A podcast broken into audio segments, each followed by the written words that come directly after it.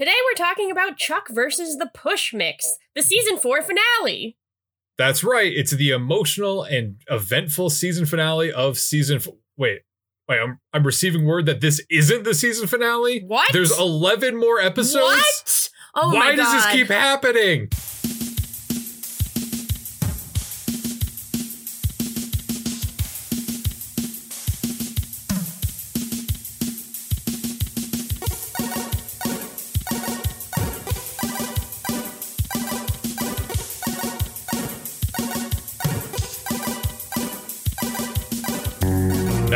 Right. You don't have to push any harder. We're here. We're delivered right here. It's Go Chuck Yourself. My Oh, name that- is Chris Gillespie. That is disturbing. My name is Aaron Arata. what that our listeners just gave birth to us in their ears. Yes, it is a little disturbing, but so is this episode of Chuck. Hello, I hope you are well. Uh, Aaron, great to see you. Great Seems to like see you're doing- too. It seems like you're doing splendid. I don't know what about me gave that impression, but yeah, I'm I'm doing all right. How are you? I'm doing well. How Uh, was we're your both- uh, How was your New Year?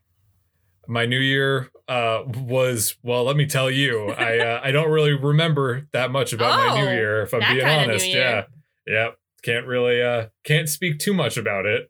I Uh, uh, this- I had a um, Zoom party wherein we all dressed up as cats and then watched the film Cats. That's interesting. That is something that uh, you came up with on your own, or were you invited to that? Um, both, both, both things. I mean, so Uh, okay, I was invited to it, but I had a costume prepared because I had previously, just on my own time, dressed up as one of the cats from Cats. So This episode continues to get more and more disturbing. uh, I think the plan was that we were going to acknowledge that this is the the first episode of the new year of 2021. That's crazy. What a a futuristic sounding year. I feel like know. we're uh, everything should be made of chrome and uh, it's 2021. I don't. Is it just me or do you get a like? Do you have bad feelings about odd numbered years? Like I feel uncomfortable during odd number years for the duration. weren't you born in an odd numbered year? I know. That's why my my first full year was an even one. I said this is what it's all about. Okay, that's a good point. Time, Um, I do agree with you that it feels a little weird. I think I think three years are okay for me, but one years, five years are also okay. But one and Mhm. seven feels weird, and Yeah. and maybe nine. okay. So Yeah. Yep. Well, I'm glad that we got that taken care of. Uh, we are talking about Chuck versus the Push Mix, and so we are ringing in the new year with Baby New Year, or maybe we should say Baby Clara ooh, or Baby Grunka, if you prefer. um, before we get started, there is another uh, baby that recently came into the Go Chuck Yourself uh, sphere uh, on on Christmas, no no less. um, for well, I guess I should probably just just take it out right now. Um, uh, Oh, is- so Is it in a sack? What is that? yeah, it's in a tote bag. Okay. Um, longtime listeners of the program know that we have a reoccurring bit here uh, that we've been doing since I think like the fourth episode. Uh, uh, it's um that the the ongoing joke that we've tried to keep up and maintain has been that we we do advertisements for the Ashton Drake company, which manufactures lifelike baby dolls.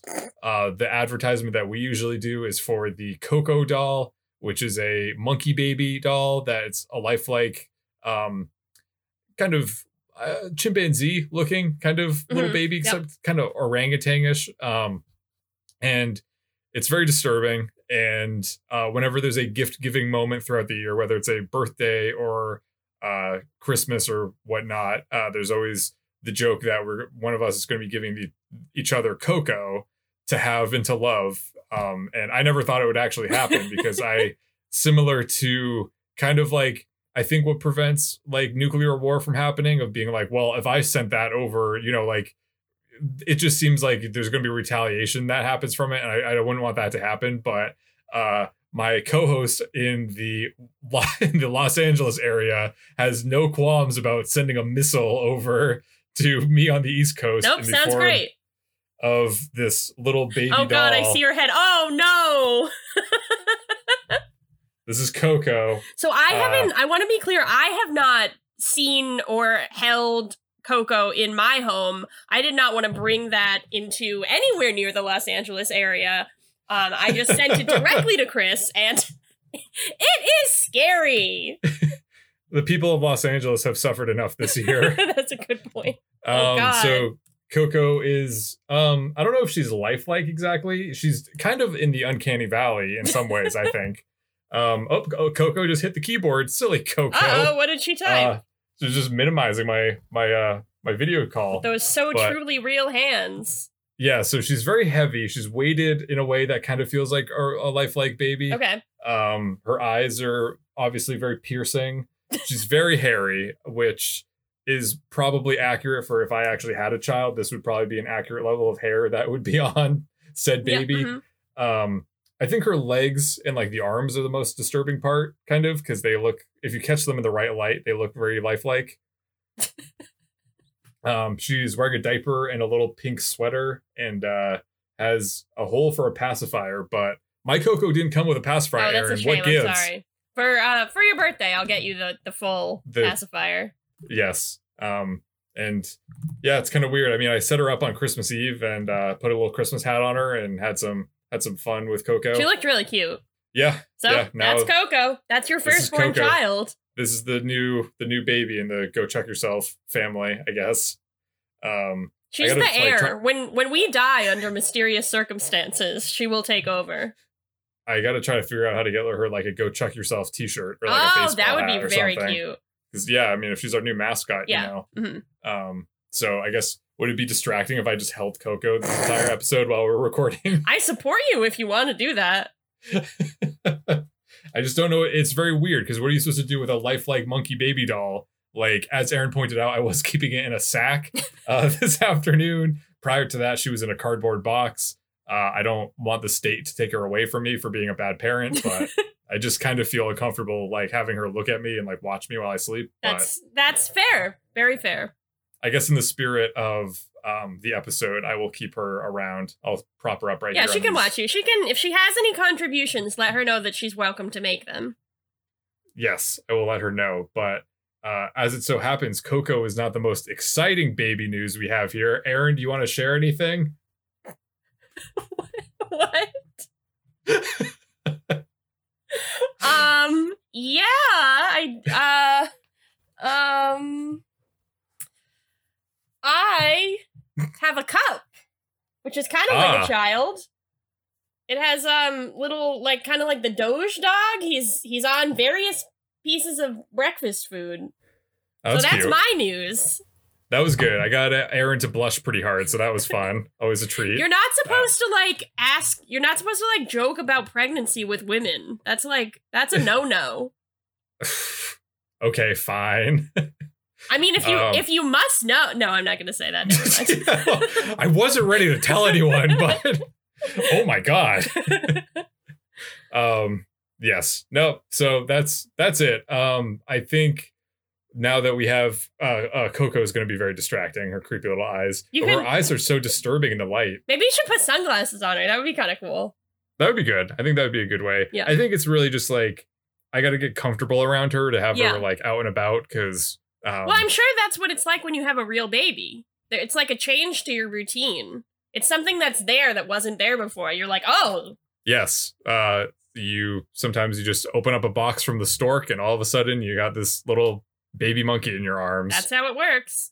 While you deal with um, the uh, emotional repercussions of your new role as a father, um, I will uh, take it away with Chuck versus the Push Mix. So you may remember that Sarah is now undercover with Volkov and threw Casey off of a building. Exciting times. yeah screw you casey Haven't we all wanted to do that at one point or another? So we start off with Casey in the hospital, still surrounded by Alex, Morgan, and Chuck. Ellie drops by to say that Casey is in good hands and is expected to wake up in a day or two. When she leaves, Casey does actually start to talk. It's kind of unclear if he's like woken up or just like talking in his sleep, but uh he says the word pants, and Alex guesses that there's something in his pants he wants them to find. And she's right. He's to be clear, he's not wearing the pants at the time. He's wearing like uh, a, a hospital gown, but his pants are across the room. It's very not suggestive in the episode, just the way that Aaron said it right there. There's something in my pants that I want you to find, Alex. Gather round, children. I have a special present.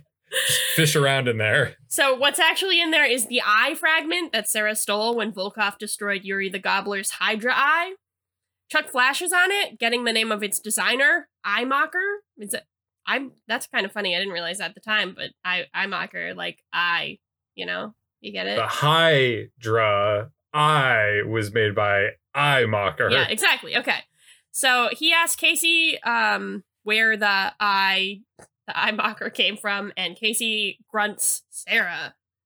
Meanwhile, Sarah, still in her horrible wig, is using a pretty fucking sick gadget to break into Volkov's office. We don't see a ton of gadgets in Chuck, like compared to like maybe Mission Impossible. There's like not a ton of things other than guns, but this is cool. It's kind of like I don't how would you describe it? It's like a spider.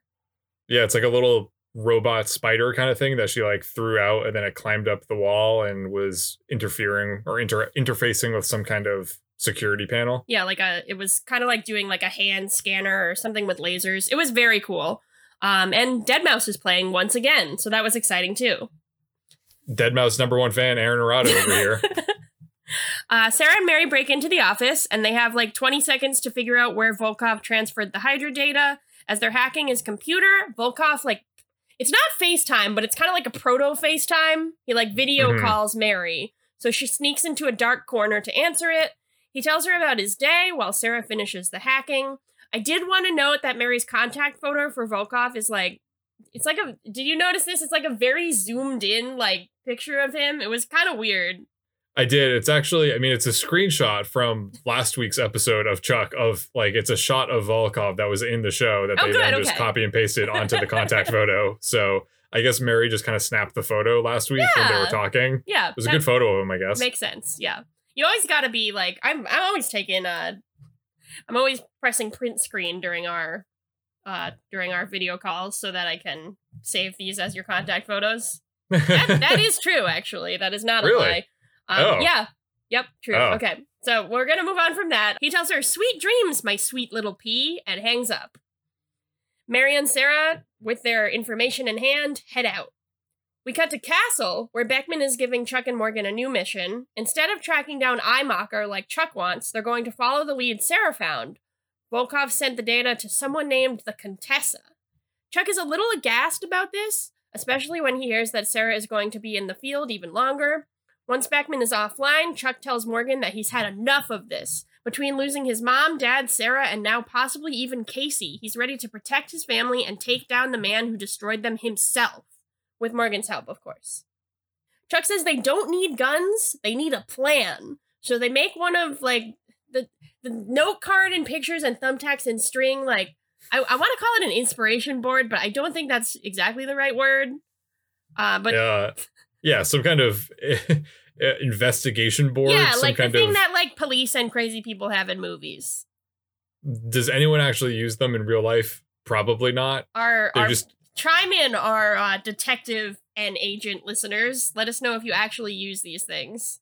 I feel like they're just so visually appealing that Yeah. they're almost more visually appealing than they are functional. So you gotta like zoom along the string to like mimic the the character's like frame of mind and what they're thinking. Yeah. Yes, Yeah, so they make one of those on Chuck's bedroom wall. Chuck is pretty confident that their plan will work, but Morgan is worried that it's a suicide mission. He thinks they're going to need some help. So, I, when he said we're going to need some help, I assumed he was like going to go ask Jeff and Lester to get involved, but spoiler that that does not happen. They have other things going on in this episode. Well, there there is actually a declassified Oh my God, is there? that happens here. Are yes. you lying to me or is this I'm not lying to Okay, you. Okay, because it was like a weird like it seemed like a leading statement. Yes. Okay. Um. So, uh, on the DVD, we have the declassified scene where Morgan goes to visit Casey in the hospital Okay. and tells him that he's glad that Casey's recovering, but he wishes that he was better sooner because Morgan is afraid to go on the mission alone with Chuck without Casey. That's kind of sweet. Is Casey awake for this, or is he like still um in like the coma? Uh, he's still like how he was before when he said pants. He's kind Okay. of seems to be semi-conscious, so it would appear that Casey heard him, but uh, is not really able to respond. Okay, I see. So, meanwhile, in Russia, Volkov is getting out of his elevator when the doors stop working and the lights go off. He steps out into the hallway and makes it to his office as the rest of the lights go off all around him. Before he can phone for help, the phone line goes dead, so things are creepy. It kind of seems like like a scream movie or something. The only thing working in the room is his computer, which has a message on it reading, I want my wife back. Volkov asks who's doing this, and the screen says Orion, like a bunch of times. And I was like, is this Chuck's plan or is Steven alive after all? And like, what do you think the episode wants us to think? Because like Chuck didn't mention this as part of his plan, so I wasn't sure if the episode was trying to like pull one over on us. Yeah, I didn't know. I was partially thinking that was like, did Steven have some kind of like system set up for after he was dead, like on a timer to message Volkov and like spam him? Yeah. You know, did was this something that he had set up? I I wasn't really clear. I was like, is this something that Chuck's been working on? Um, yeah, I wasn't really sure what to make of this. Okay, cool. I'm glad I was not the only one confused. Frightened by this encounter with Orion, Volkov tells a guard named Armand that he's taking Mary to a safe place. In the meantime, he wants Armand to figure out where Orion is and get rid of him. Mary and Volkov will be paying a visit to the Contessa. Hmm. Back in the Buy More, all the TVs are showing footage of babies, which is appropriate because Devin has dropped by to pick up a mix CD from Chuck that he apparently made for Ellie's giving birth. I like I don't I haven't given birth and no one no one close to me besides my mother has given birth. So I don't know if this is like a thing that people do. Um, but it does align with what you said last episode that now that they've decided on a name, Ellie will be giving birth imminently. I have a couple of questions about this.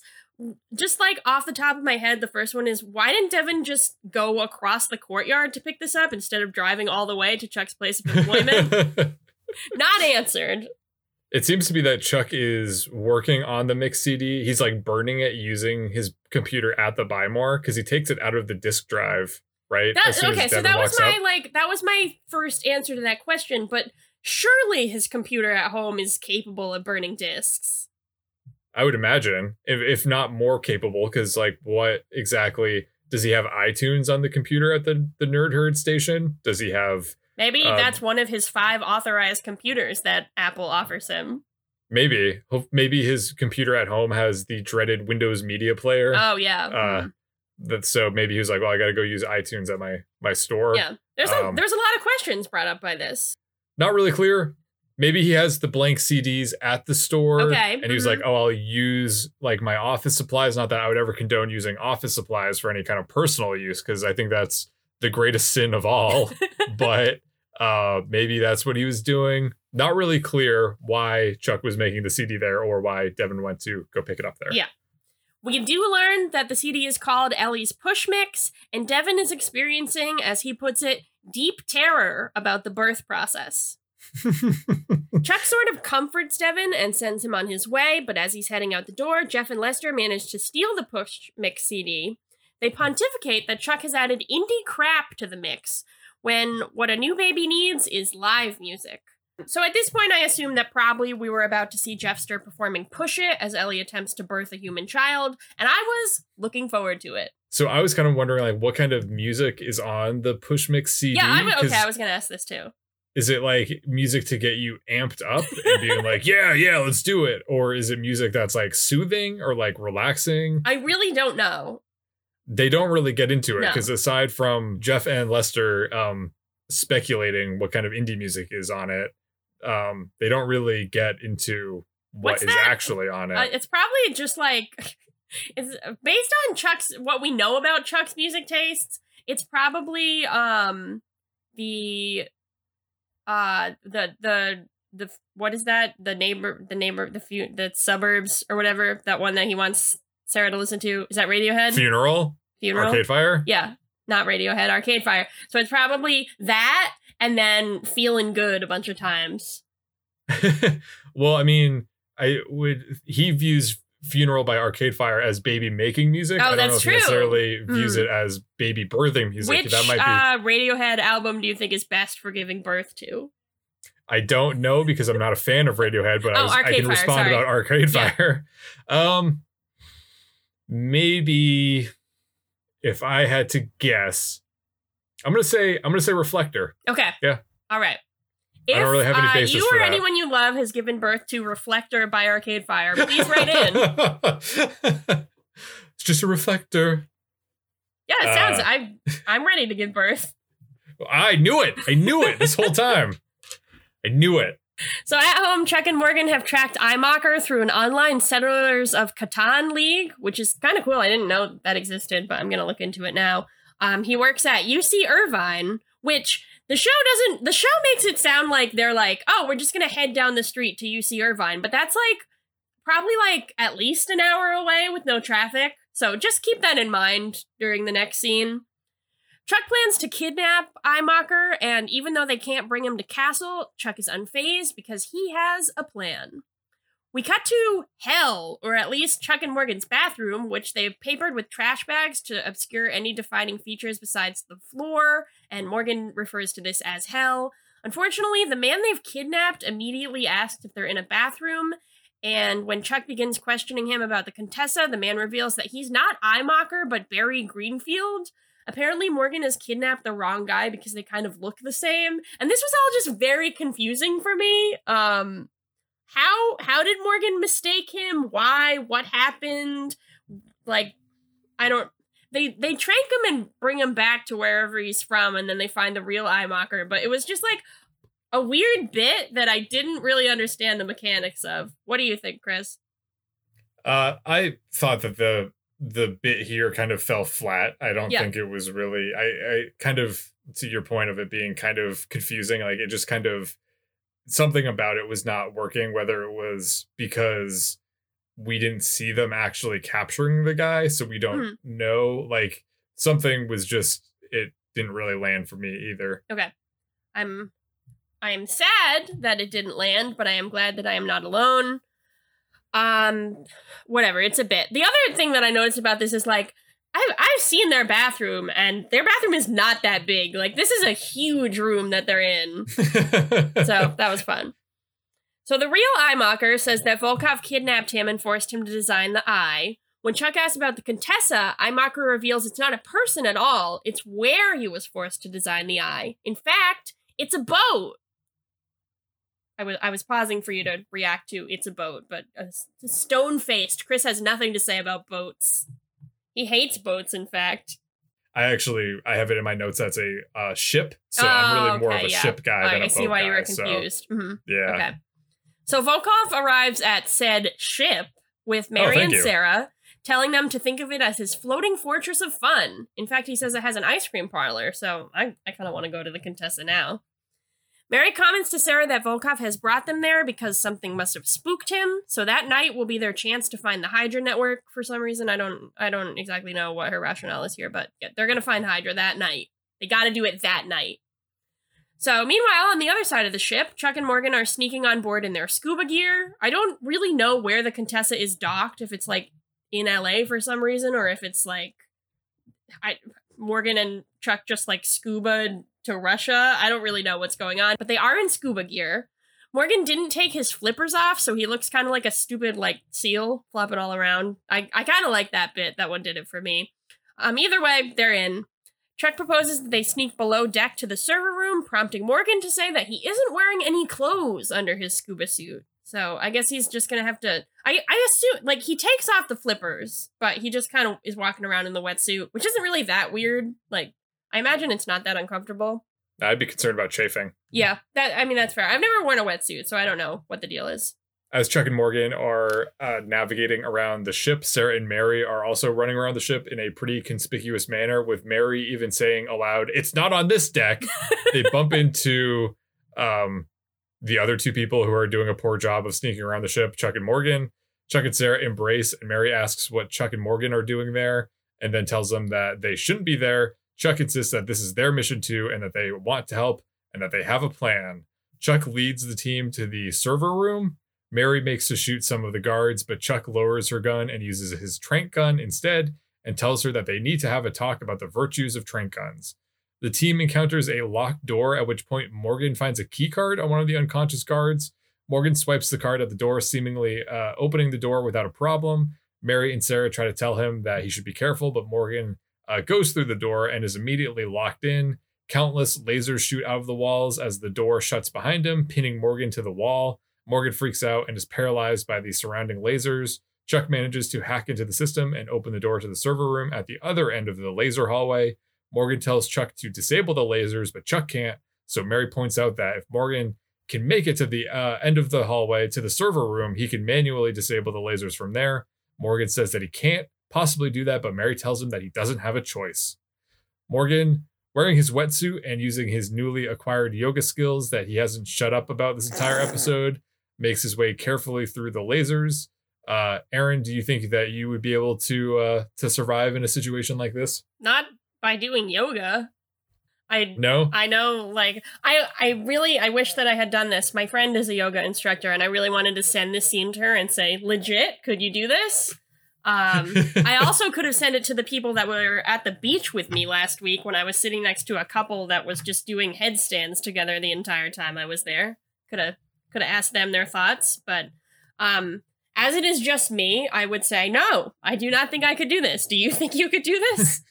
No, probably not. I think I would probably be going okay, but I'd be concerned about like a laser that I didn't see. He was also doing like fairly easy yoga poses. Like I didn't see any downward facing dog or like I mean Shavasana is like laying on the ground, so I guess he wouldn't do that one. But like I, I don't know. Like the lasers looked very intense, but then when he was in them, he was doing like kind of easy poses other than the one against the wall. So Morgan's wetsuit gets stuck on a bolt in the wall. Chuck tries to open the door and disable the lasers a different way, but the lasers start closing in on Morgan, and we hear Morgan cry out in agony. The doors to the hallway open, and Chuck, Sarah, and Mary rush in, seeing Morgan's uh, cut up wetsuit fall to the floor. The lasers disappear, and Morgan walks out in his underpants. He and Chuck embrace until they decide that it is awkward because Morgan is just in his underpants and Chuck is fully clothed. The team runs into the server room and Mary hacks into the computer terminal while Chuck inserts a flash drive into one of the servers. Sarah hands Morgan her trench coat and closes the door to the room. Mary successfully finds all of Volkov's contacts and transfers Hydra to a secure offshore CIA server. This is a huge amount of data to transfer, so while that's uploading, let's check in with Devin and Ellie. Devin is working out in he and Ellie's apartment when Ellie comes downstairs and announces that her water just broke, uh, probably because they just named the baby. Yeah. Ellie is in good spirits and is ready to do this, but Devin starts to freak out. He too has a plan board on their wall, like with the with the things taped to the wall with all the threads connecting. Yeah, that things. was cute. Uh, so he's got his entire birthing plan visually mapped out. Uh, Devin starts to panic when he realizes that the push mix is gone. He doesn't know what happened to it, but Ellie insists that she doesn't need one and that she's ready to go. Panicking, Devin calls the uh, so I don't know if we said it earlier, but Chuck gives Devin like an emergency CIA phone number to call in case of an emergency. Um, so Devin calls that phone number, and within a matter of seconds, a CIA team appears at their doorstep. The CIA agent tells Ellie that her transport service is ready, and Ellie is surprised that Devin arranged this for her.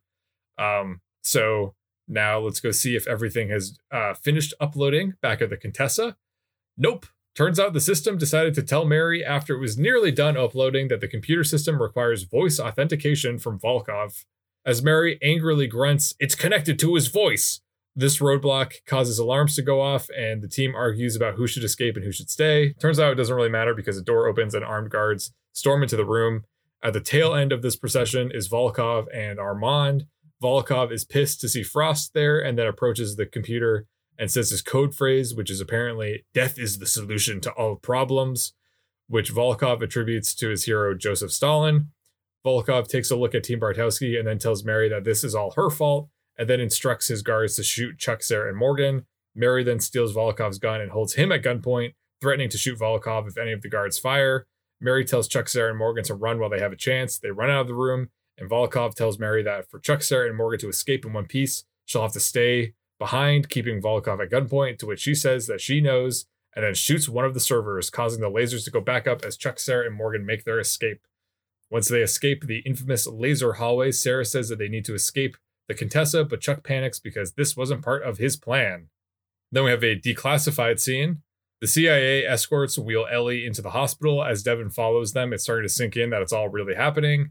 As Ellie gets wheeled in, uh, Ellie tries to help Devin relax and focus to no avail. Devin is really freaking out. Back in the server room, Volkov's men watch awkwardly as Volkov yells at Mary about her betraying him. One of the guards punches Mary, knocking her to the floor. Volkov asks for the guard's gun, and the guard hands it to him. And Volkov looks like he's going to shoot Mary, but then he shoots the guard instead. He says, Nobody touches my frost. Volkov picks Mary up off the floor and says that he has something to show her. He brings her back to the computer terminal and pulls up one of the messages from Orion. Mary doesn't know what the message is or what it means, but Volkov says that they've already found hundreds more messages like it on the server. He believes that Mary has been in constant correspondence with Orion this entire time. Mary insists that she has no idea what he's talking about, but Volkov demands that she stop lying to him. Volkov says that Mary knew Orion was alive the entire time and that he can't believe he trusted her. Mary says that the truth is, regardless of whether Steven is alive or dead, Steven is 10 times the man that Volkov is. Mary says that every moment she was with Volkov, she was thinking of Steven. So, does this mean that Mary and Volkov have been having sex this whole time and that Mary's been thinking about Steven? So, I was wondering that too. But she does say in a previous episode that they've like never even kissed. So, I feel like she just meant like the entire time that she was like with him, but not like Uh. in a biblical sense. Okay, good, good, good. Uh, speaking of the Bible, make sure you check out our Go the Star Yourself episode for some more biblical fun. Back to Chuck. Volkov gets real quiet and upset and holds Mary, Mary's face in his hands. He promises to find Orion and bring his body back to Mary before going in for the least romantic kiss ever. I know, it was pretty disappointing. I mean, like, I don't want him to like sexually assault her, but like, it wasn't a good kiss. You know what I just remembered? Casey's been in the hospital this entire time. We should probably go check in on Oh, him. Oh, yeah, we should. I, I hope he's okay. Casey is, recovering and seems to have regained consciousness. Alex is at his side. She brought him a bonsai tree. She says that she would have brought Casey his guns, but she didn't think the hospital would let her in through the doors with the guns. I think that was Really? so sweet. I loved when she like took out the tree. I was like, oh, Alex tells Casey that she's gotten used to having Casey, her father, around since she spent her whole life thinking that her dad was dead, and she's not ready to do that again. Elsewhere in the hospital, Ellie is getting ready to go into labor, giving the other doctors instructions like a boss. The other doctors ask if Devin is okay since he's pacing around the hospital room, packing and unpacking clothes into a dresser. Ellie insists that he'll snap out of it, he's just stressed out. Meanwhile, Volkov and his men arrive at Orion's cabin, or what appears to be a lower budget version of the exterior of Orion's cabin um, from the previous season. Volkov heads inside and looks around the dark cabin. There's a man sitting in a chair covered in shadows. Volkov says, Orion, we finally meet. And the man stands up and it's Chuck Bartowski. oh my god. Chuck says that he believes Volkov's been looking for him and punches him in the face, knocking him out. Volkov comes to, uh, and he's tied up to a chair. Chuck pulls a chair uh, across from him and sits down like backwards, like a cool uh, teacher who just wants to connect with the teens. Volkov congratulates Chuck on using Orion's tools to lure Volkov to this cabin. Volkov then observes that since he's still alive, there must be something that Chuck still wants from him. And Chuck says there is actually, and takes out a gun and points it at Volkov's head. Volkov, unperturbed, asks what this is all about, and Chuck says that it's about Volkov keeping Mary away from him, Stephen, and Ellie this entire time. Volkov mocks Chuck for holding a grudge and encourages him to shoot him. Volkov points out that even if Chuck kills him, his friends and family will still be in danger since Volkov's network knows no limits. As he says this, we see Mary being held uh, at gunpoint by the guards back in the Contessa's server room, and we see Armand entering the hospital where Ellie and Casey are. oh no. Turns out that this whole time that Volkov was monologuing, he was working on untying himself from the rope that Chuck tied around his wrists. Volkov punches Chuck in the face, stealing his gun and knocking him to the floor. Volkov kicks Chuck in the face and holds the gun over him. Volkov says that Chuck had a good plan, but it failed. And Chuck needs to remember that it's his fault that his fa- friends and family won't make it out of this scenario alive. You would think Chuck would be kind of upset about this, but he doesn't seem too phased. He says, I can't believe you haven't figured out the solution. And Volkov is like, What solution? And then we hear Morgan say, Got it, dude. And the Hydra network is unlocked. Apparently, Chuck was just letting Volkov run his mouth this whole time so he could get all the words needed for the voice activated code. Wow, that was really smart. So now Hydra is in CIA hands and it's unlocked. Unfortunately, Armand has managed to sneak into the hospital and smother Casey and stop his heart, at least according to the heart rate monitor. As Chuck makes a speech to Volkov about things he learned from his father, we find out that Casey actually just disconnected the heart monitor and he's fine. His heart hasn't stopped at all. He whacks Armand with the bonsai tree. Also, Sarah sneaks back into the Contessa and rescues Mary. Also, also, apparently the gun Chuck was pointing at Volkov wasn't loaded because, as we all know, Chuck hates guns. Chuck's only mistake, according to Volkov, all of Volkov's guards are still waiting outside the cabin, and Chuck would need an army to get it out of there alive. But then there's a knock on the door. Who is it? It's Beckman with the whole CIA, or like probably not all of them because they're probably doing stuff, but like there's a bunch of guys.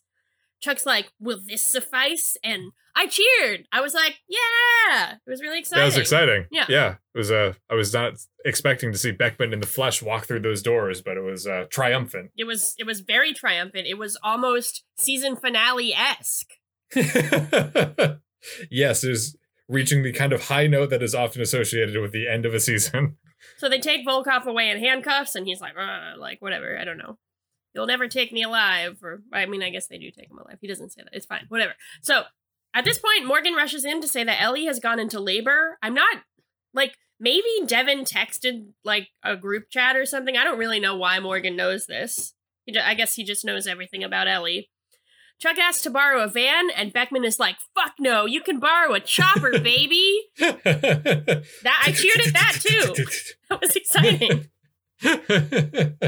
Yeah, it was crazy that Beckman just dropped the f bomb Yeah, on uh, an episode of Chuck. Network TV too. Real season finale material. So meanwhile, Ellie sends Devin out of the room so that he can come out of his panic attack and be present for her. As he heads out, we see Jeff and Lester heading into the maternity ward. Lester says, "Ew, pregnant woman," while Jeff says, "Ooh, pregnant woman."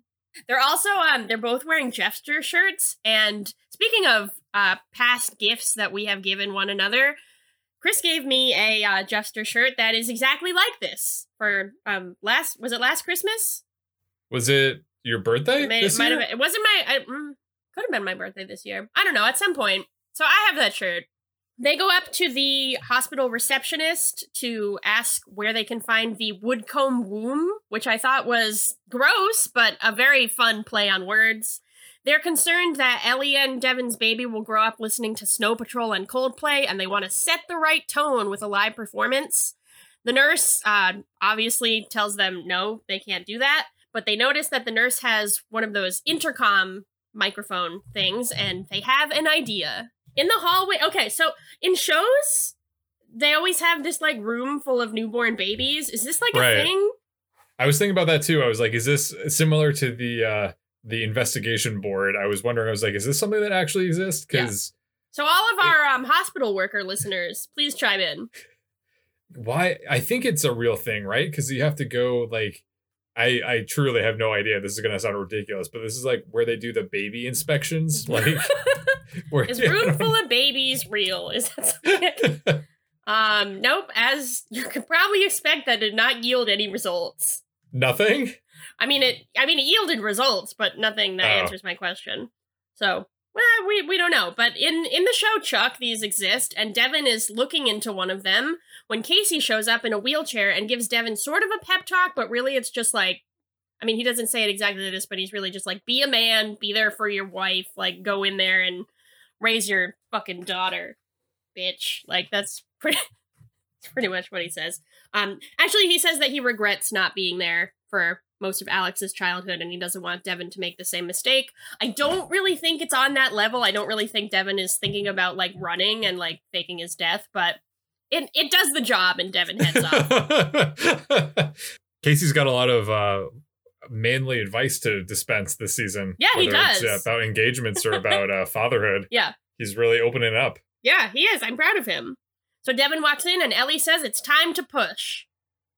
Okay, so the next scene is um as as expected, Jeffster is giving a performance of Salt-N-Pepa's Push It.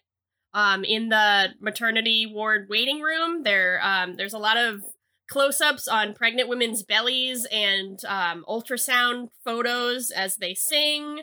Um, is there anything else you want to say about this, or do you just want to get away from it as soon as possible? Um, they're wearing the Salt-N-Pepa inspired jackets. Oh yeah, yeah, that was that was pretty cool. Um, so this this is another time that Seth happened to be in the room with me, so he did see this. This is the only Jeffster performance that he has ever seen. Um, so it is going to be his touchstone for Jeffster as a concept.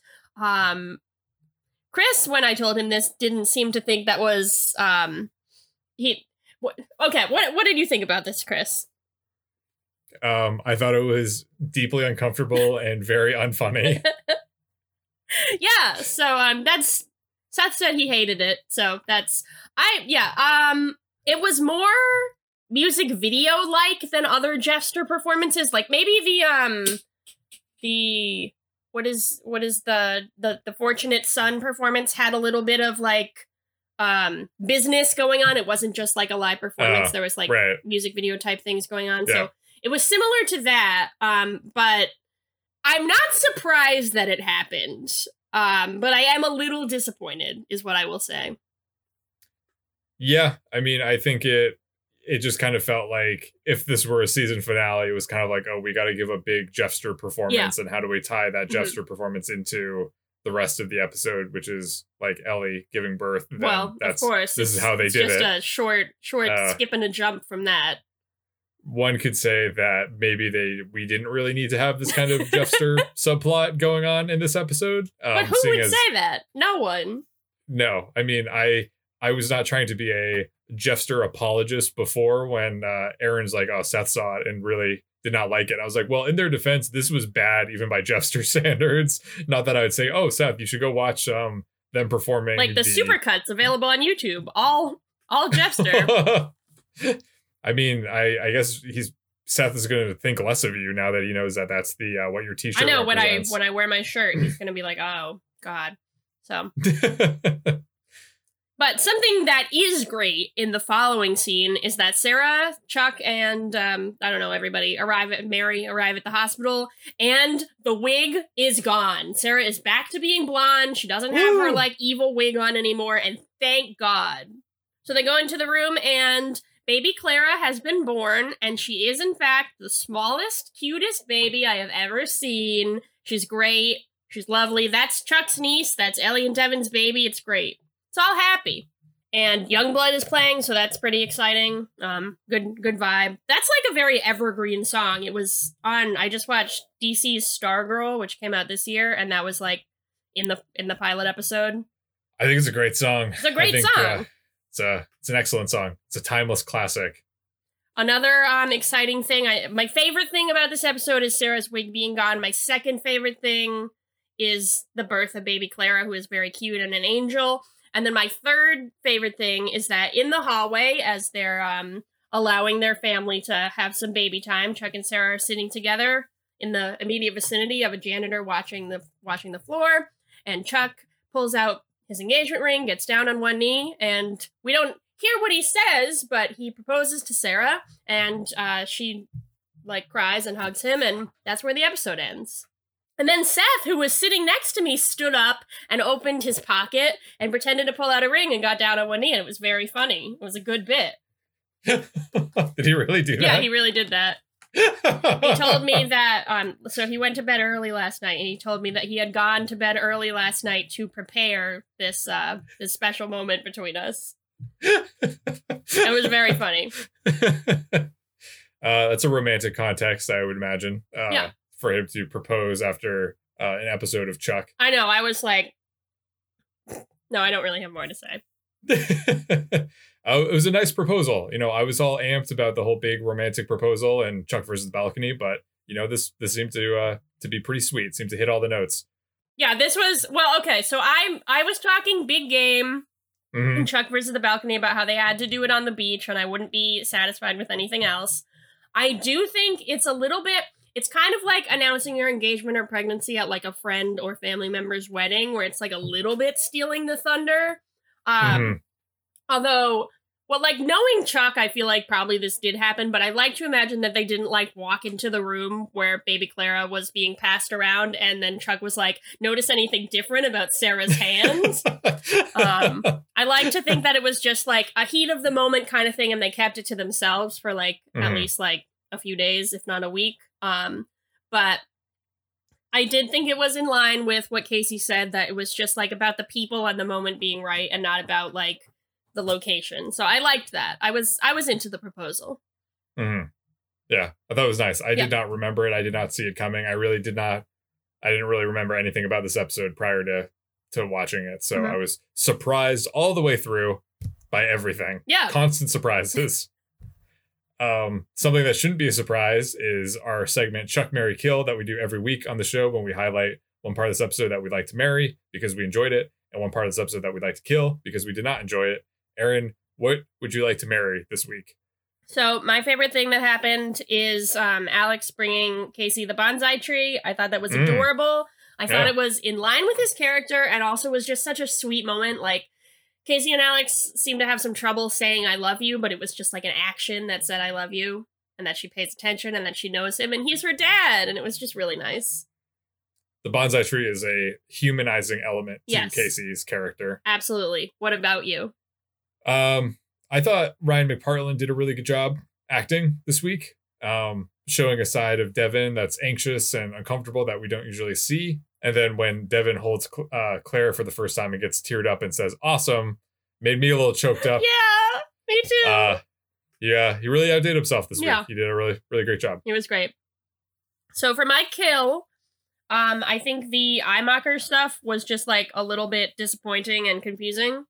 I don't know. Honestly, I would just I would just cut that. Um, I I don't understand the mechanics of them like getting the wrong guy, and I think that needs more room to breathe. If that's going to be the bit that you're doing, we need to like see them catch the wrong guy and see Morgan's mistake and everything. I do. I wasn't even like paying enough attention to what iMocker looked like that the fact that like the guy who they get looks just like him um like didn't land with me i was just like who is like so i would get rid of that um i'm also not convinced on the morgan wetsuit plotline i guess like it's kind of funny that he ends up in his underwear but um i don't know it was just kind of like both of those felt like tonally weird for the rest of the episode so Yeah, um, I'm gonna get rid of those. I'm I'm pretty sure I can guess what your kill is gonna be, but let me have it. what is what is my kill, Aaron? I mean, I assume it was gonna be Jeffster's performance. It is the Jester performance. Yes. um, I thought that this episode had so much going on, especially in the second half. Like, because Volkov gets caught relatively like early in the third act, and then like obviously the baby's being born, and then Chuck and Sarah get engaged and all this. But it's like it's just ridiculous to have this Jeffster performance in there. I thought it was a waste of time. I didn't think it was funny. I don't know how anyone could think it was funny. Um, it was just weird and unnecessary. Yeah. And um, I guess the one redeeming thing about it is that they it is the part of the reoccurring gag that they have that Jeffster are a part of these big moments in Devin and Ellie's life, like from playing at their wedding to playing at their farewell party before they were supposed to go to Doctors Without Borders and all these things. So like I kind of get it from that angle of it being like Jeff and Lester, um, Jeff and Lester can never just let Ellie and Devin have nice things. Yeah. Um, which you know is, is kind of funny, but also kind of frustrating because I'm like, well, I don't know. The characters I feel like have earned this at this point, and it just felt kind of like, oh, there's this is the season finale, and Jeffster doesn't have anything to do, so we better shoehorn this in there. Um, yeah, it just tonally didn't really work for me, and uh, yeah, it just I really could have gone without it. So I guess we'll move into the scooter scale, where we rank this episode on zero to five corn dogs in memory of our best friend Scooter from the Wienerlicious. So, Chris, why don't you go first this week? Oh wow, thank you, Aaron. This is the second nicest gift you've given me after Coco, uh, who's been watching me this entire time, not blinking once. Oh wait, oh God, that would be worse if she blinks. she just blinked. Oh God. Um, she just winked at me, suggestive, like she's she's trying to come on to me. I don't Oh, know what she's trying to do. It's like I don't know. I I'll have to talk to my adopted monkey daughter about this. Um, anyhow, the scooter scale. I wanted to give this episode 3.5 out of 5. I think on paper this should be an amazing episode, but it just kind of fell flat for me in all areas. I feel like it wraps everything up in such an efficient manner that there's not really like a lot of joy or surprise in that resolution. I feel like since uh, this episode was doing so much, it didn't really do any one particular thing that well. Um, I wanted to feel more excited and surprised when Chuck finally bested Volkov, but it just kind of felt um, sort of anticlimactic to me, even though I didn't really remember what was going on. Mhm. Um, I didn't really think that there was any good humor or laughs in this episode. Like we said, like the jokes just really painfully fell flat. Like the the bathroom stuff, and then Morgan being in his underwear, and the Jeffster stuff. Like it just really was not um, the the standard of comedy writing that we see in Chuck sometimes. Um, the Orion stuff didn't really work for me since we saw we saw Steven die, and it was kind of awkward how Mary is now just now confessing her undying love for Steven because Mhm. before she like never really she would like allude to him in their Yeah. life, but it just kind of felt like very after the fact. So I'm glad that the episode ended on a happy note, and I appreciated how they handled the proposal, like we were just Mhm. talking about. Um, but overall, I think this episode just kind of struck me as kind of dull and a little disappointing. Maybe I would feel differently if I didn't know that there was going to be another 11 episodes after this, Mhm. but I do know that, and I'm I'm just a little disappointed. So I like the idea of this episode better than I like the actual execution of it. I completely agree. I also gave this episode a 3.5. Oh yeah, I think um, comparing this to the midway um, season finale, whatever you want to call it, um, of last uh, last season with um, Chuck versus the other guy. Yeah, I thought that was similar in that it felt like and was probably intended as a finale. Um, Uh-huh. But I thought that that was a much more exciting version of this episode. I Yeah. do think that they were throwing a lot at the wall, and I think that's admirable. But I completely agree that I watched this episode mere hours ago, and it is not particularly memorable or satisfying in my memory, other than like when I when I like list everything that happens, I'm like, oh, like Devin and Ellie gave birth. That has to have been a nice moment. Like Casey woke up after his coma. Like they finally defeated Volkov. Like that hmm has to be great. And then like how it actually happened in the episode, it just got like a little bit clogged up with these like jokes that didn't land and Jeffster performances and like even even the things that I thought the episode did well, I thought could have been better. Like I thought that Devin's um, panic attack could have been a little bit more developed. Um, and I thought that the whole the whole birth sequence, like Ellie is giving birth and she didn't have like a ton to do. I thought it was really really cute, like a good character moment when she like is like, yeah, my water just broke and I um I took a shower and I had a protein bar and now I'm ready to go. Like her calm was really interesting and we really only saw that in like one line. So um 3.5. I thought it was a little better than middle of the road, but it was a little disappointing for this kind of mid-season finale thing. Yeah, I mean Chuck versus the other guy had was such a standout episode, I Yeah. believe, for the the both of us that um I think it was yeah it's it's such a weird unique problem that Chuck as a show had where it was like struggling to stay on the air, struggling to get renewed, and then when it wasn't struggling to have that, it was like struggling to make sense of all of this additional Yeah. episodes that they were mm-hmm. now responsible to yeah, do. I have no idea. Like, I remember there being more Volkov, but maybe there isn't. I'm not really sure what happens next. yeah i just I, I feel like this episode they were it was kind of like if you were trying to you know someone's telling you to like okay wrap it up you got to wrap everything up and then all of a sudden after you've wrapped everything up in a really sloppy kind of half-hearted way they're like okay yeah you, you actually have uh basically the a whole other season uh Yeah. of episodes to play with and then it's like well now we just screwed up all of this stuff so Yeah.